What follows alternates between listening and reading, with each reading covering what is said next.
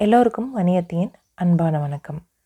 இன்றைக்கி ஒரு அருமையான கதை டால்ஸ்டாய் அவருடைய ஒரு கதையை உங்களுக்கு சொல்ல போகிறேன்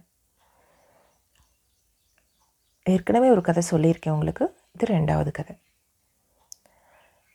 அம்மா குழந்தைகளுக்காக ப்ளம்ஸ் பழங்கள் வாங்கி வந்திருந்தாங்க. ப்ளம்ஸ் பழங்கள் நீங்கள் சாப்பிட்ருக்குறீங்களா நான் நிறையா சாப்பிட்ருக்கேன் சின்ன வயசில் எனக்கு ப்ளம்ஸ் பழம் ரொம்ப ரொம்ப பிடிக்கும். இப்போ அதிகமாக கிடைக்கிறது இல்லையா என்னன்னு தெரியல. ப்ளம்ஸ் மேலே பெரிய விருப்பம் இப்போ ஞாபகத்துக்கு வர்றதில்ல. சிறு வயதில் நிறைய கிடைக்கும் அப்போது நிறைய வாங்கிட்டு வருவாங்க சாப்பிட்ருக்கேன் அப்படி ஒரு அம்மாவும் தன் குழந்தைங்களுக்காக ப்ளம்ஸ் பழம் வாங்கிட்டு வந்தாங்க. இரவு எல்லோரும் சாப்பிட்டு முடிச்சாச்சு. உணவு சாப்பிட்டு முடிச்சதுக்கப்புறம் அந்த குழந்தைங்களுக்கு அந்த பழங்களை வந்து தரலான்னு சொல்லிட்டு கழுவி எடுத்து ஒரு தட்டில் அவங்க வச்சுருப்பாங்க. வான்யா வந்து இதுக்கு முன்னாடி எப்போவுமே ப்ளம்ஸ் பழங்களை சாப்பிட்டதே இல்லை. அதை எடுத்து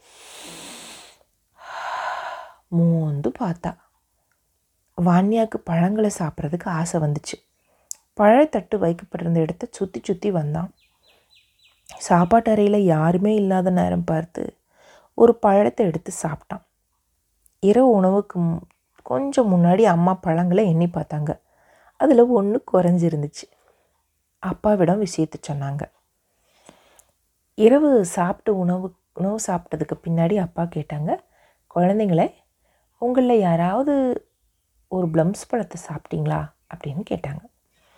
எல்லா குழந்தைங்களும் இல்லை இல்லை அப்படி சொன்னாங்க.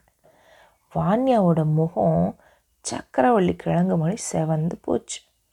இல்லை இல்லை நானும் அதை சாப்பிடவே இல்லை அப்படின்னு சொன்னான்.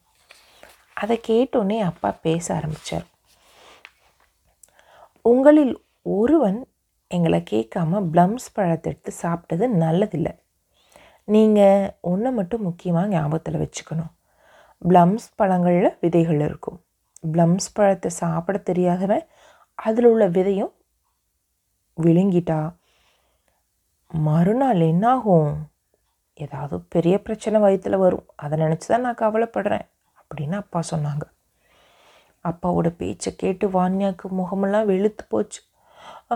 அப்பா இல்லையே நான் அந்த பழத்தை சா பழத்தில் இருந்த விதையை நான் ஜன்னல் வழியாக வெளியில் வீசிட்டனே அப்படின்னு சொல்லி தப்பிக்க பார்த்தான். வீட்டில் இருந்த எல்லாரும் சிரிச்சிட்டாங்க. ஏன்னா அவனே பழம் சாப்பிட்டதை தெரியாமல் சொல்லிட்டான்ல எல்லாரும் சிரிச்சாங்க. அப்பா கட்டிக்கிட்டாரு. அப்புறம் ஆனால் வான்யாக்கு அழுகையாக வந்துடுச்சு அப்போது அப்பா இன்னொரு ப்ளவுஸ் பழத்தை எடுத்து கொடுத்து சாப்பிட சொன்னார். அதோட அந்த கதை முடிஞ்சு போச்சு. இன்னும் நிறைய கதைகளோட பாடல்களோட வணியத்தை உங்களை சந்திக்கிறேன். அது வரைக்கும் நன்றி வணக்கம்.